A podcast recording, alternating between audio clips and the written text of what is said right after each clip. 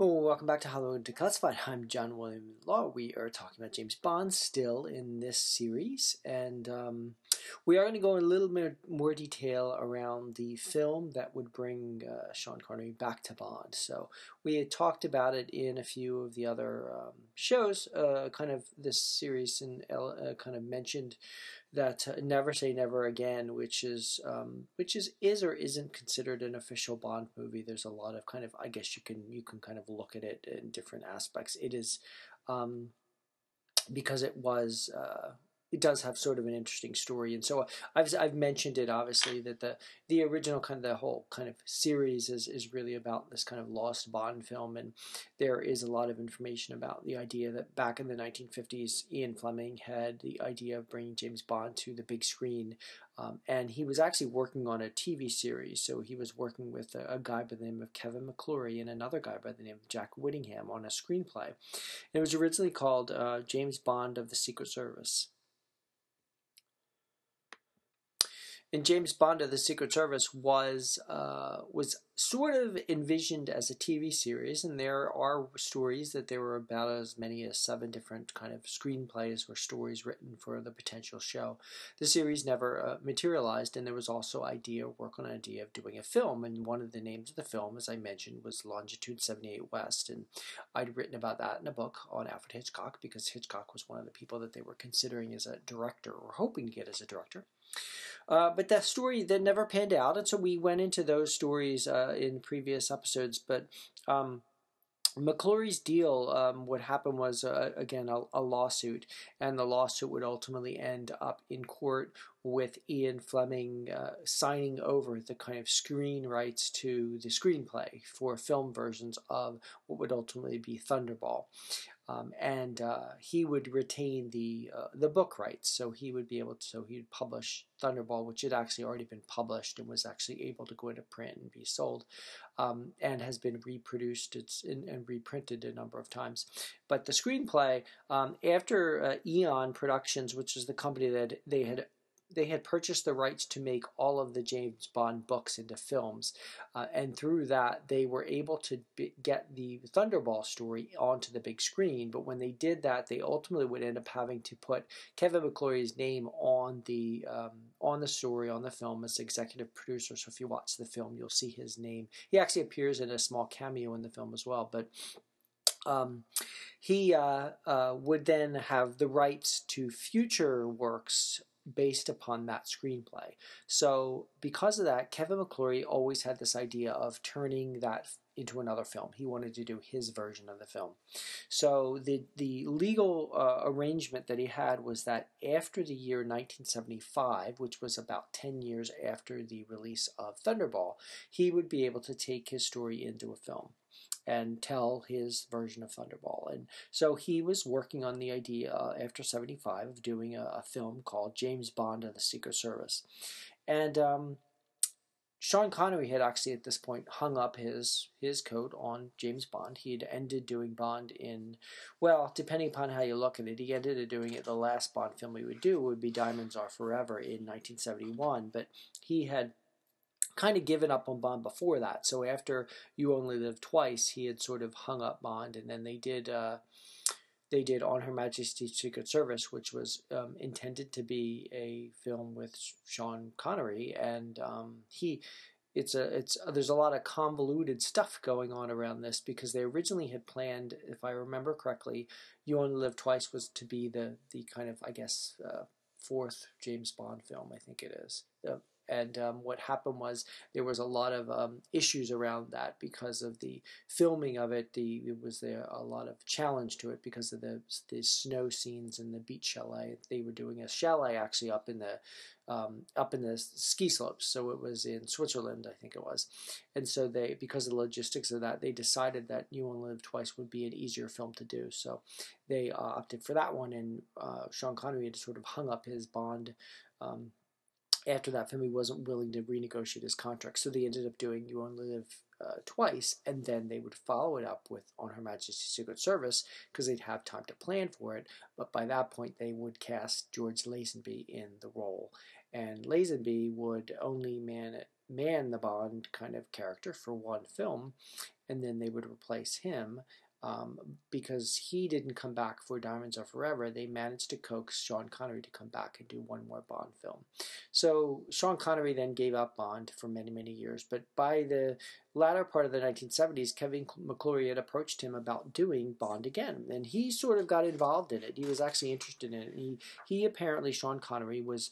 Um, involved in helping come up with the ideas around this. So they actually worked on a screenplay and they had a bunch of things going on with um, taking place over the Bermuda Triangle, and there was an idea that um, planes, that uh, military planes and airplanes would be disappearing into the Bermuda Triangle, which was something that had, had been in the news and been in the media, and people had been talking about for generations about the Bermuda Triangle being this very dangerous place. And so they were going to come up with this idea that it was a secret thing, and there was going to be a villain, and it was going to be Spectre, and he was basically, um, you know, uh, taking these planes and um, and uh, warships and stuff. So they were looking at doing a bunch of that, and they had kind of crafted all these different stories, and they were looking at doing a um, an attack in New York in New York City and the Financial Nerve Center of the United States, and um, and there was going to be a bunch of other things that they were going to do, and they were going to have you know even mechanical sharks and. Uh, apparently, it all kinds of stuff worked out, and they'd worked on the script for uh, a number of uh, years, I guess it was, and um, uh, but they ran into legal troubles. And so what happened was, uh, because McClory's contract was um, was actually based on on one clear thing. It was based on the screenplay to uh, to this James Bond and the Secret Service or Longitude 78 West. That Thunderball story was really what he had. Um, so he tried to vary that, and so that was sort of where his challenges would ultimately kind of cause him trouble. And so he had uh, begun this idea back in the 19 latter part of the 1970s of doing this, and he actually kind of coaxed Sean Connery into doing it, and they had even taken out some ads in Variety, and they were starting to talk about this, um, but the story would kind of drag on, and um, and then drag on and drag on, and part of the, part of this was uh, again because of Cubby Broccoli, who had owned the the Eon Productions rights to all of the James Bond stories, was um, got wind of this, and so he was becoming very concerned about it because obviously they had their own Bond franchise going, and they had Roger Moore had been signed up, and he was still doing movies like For Your Eyes Only, and they had done Octop. Well, they hadn't done Octopussy yet. That was the one that would come out around the time of Never Say Never Again, but they had done. Um, you know, a bunch of Bond, Moonraker, and uh, For Your Eyes Only, and um, so basically, uh, Cubby Broccoli would start to kind of threaten legal action. So he basically put the squash on McClory being able to kind of do these kind of variations of bonds. So um, when he did finally come up with the idea of doing the film and kind of trying to arrange the financials, um, he actually did manage to get some uh, $22 million to make a version of his Bond film and um, he was going to have uh, Trevor Howard as M in the film, Sean Connery as James Bond, and Orson Welles would play Blofeld.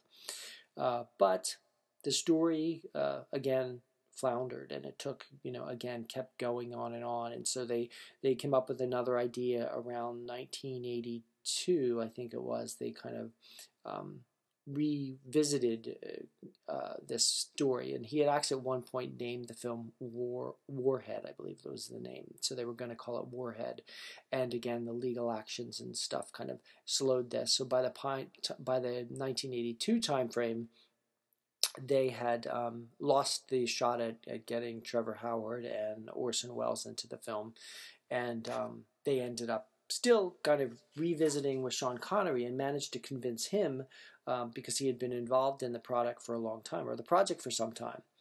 Uh, but uh, the problem was he had to kind of jettison most of the screenplay and most of the ideas because um, they Eon Productions was threatening to legally basically shut them down, and so there was enough of a case that you know he he he had one idea to use, and that was basically to utilize the script for Thunderball. So anything that deviated from Thunderball, from the story of Thunderball, would become a problem. So when you watch Never Say Never Again, you can very closely see that it is literally the exact same story as Thunderball. There were little changes here and there. So when the film opens up with kind of a James Bond returning, and you've got kind of Sean Connery as an older, as an older James Bond, he was probably about the same age as Roger Moore at this at the same time, but um, but coming back after having been away from it for for you know uh, well a decade.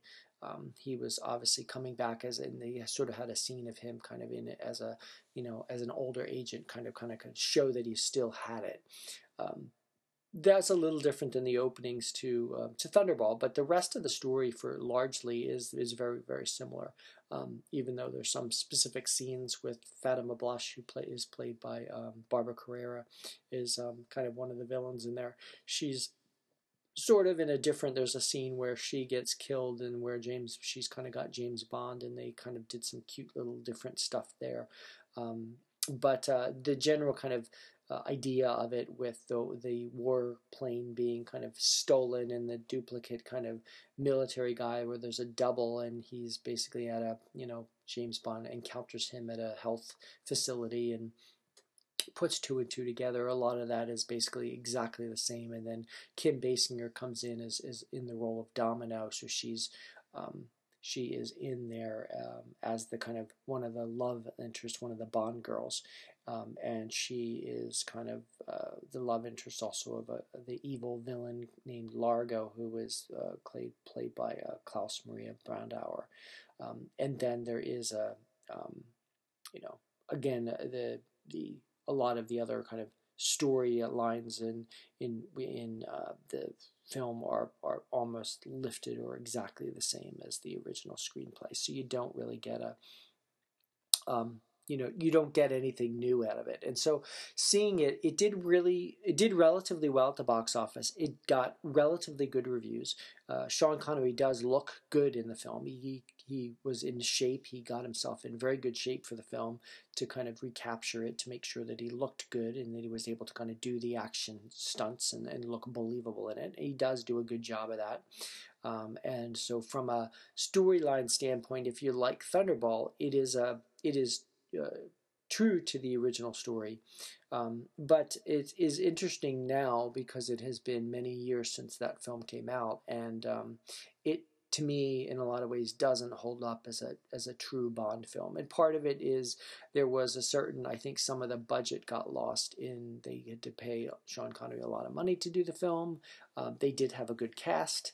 Um, there were some issues uh, between Kim Basinger and the director, I believe, um, they had originally hoped to get um, Richard Donner, who had done Superman, um, to do it, but they got um, they uh, would ultimately end up uh, having to kind of um, drop uh, that idea because uh, Donner would uh, request or re- decline the opportunity to direct the film.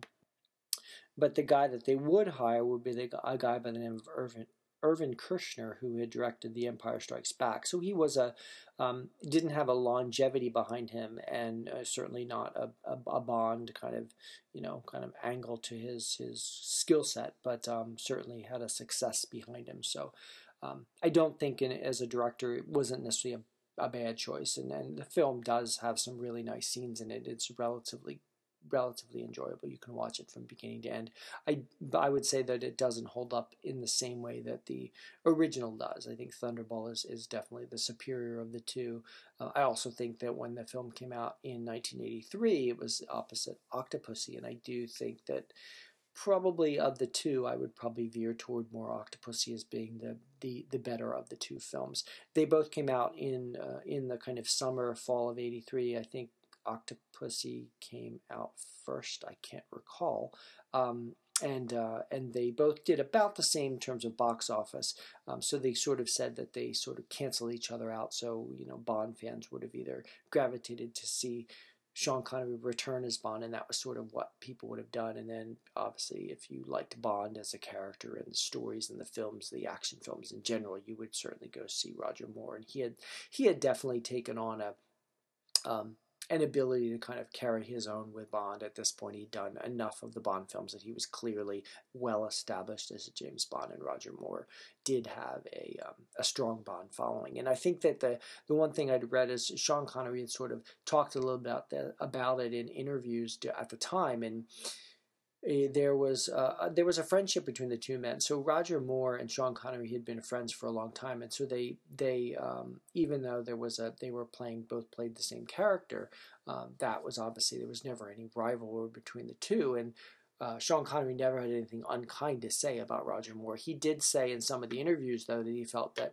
well, the one thing he wanted to do when he returned as Bond for Never Say Never Again was to kind of make Bond a little more back toward the seriousness of the way he had played Bond. That he felt that Roger Moore's Bond started to become a little more uh, larger than life, and there, there was a lot of humor in that, and it was sort of um, almost an unbelievable kind of, you know, uh, the way he played Bond was sort of you know the this the action sequences and the the Bond kind of heroic episodes were just so unbelievable and so over the top that you know that Roger Moore really could only play it in sort of a humorous sort of way and so he had wanted um, his version of Bond which was much more centered and much more a little darker and a little more seriousness um, to kind of carry through. The interesting thing I find is that when you watch Sean Connery play James Bond in Never Say Never Again, I find him much closer to the Roger Moore characterization of Bond than he did to the original Bond that he played years earlier.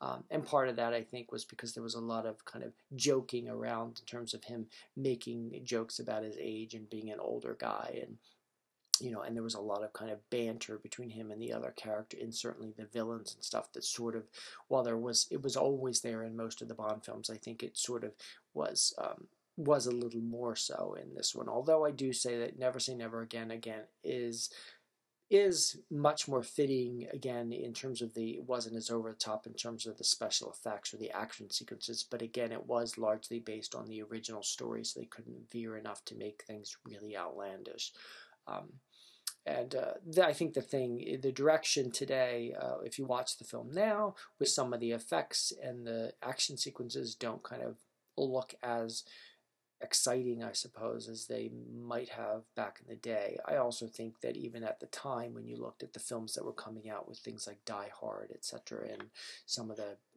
the uh, Arnold Schwarzenegger and Sylvester Stallone action films and things were really sort of making these films look a little older.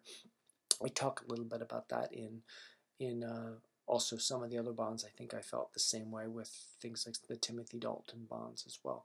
Um, and I think the music in the film feels very dated, but actually a lot of the bonds, if you go back to the 70s bonds, they do feel there's a lot of this kind of synthesized music and these kind of soundtracks that are sort of feel a little kind of dated and cheesy, whereas I think a lot of the older Bond films with kind of you know orchestra scores and, and really kind of strong musical backing um, hold up really well. And i think even in the newer bonds i think hold up as uh, equally well whereas i think some of those kind of ones in the 70s and even to the early 80s felt a little more cheesier i guess and you know so between you know the roger moore and then never say never again and, and even timothy dalton's ones felt a little more dated in terms of the you know, I think the music started to improve as, you know, with kind of uh, probably kind of license to kill on, probably.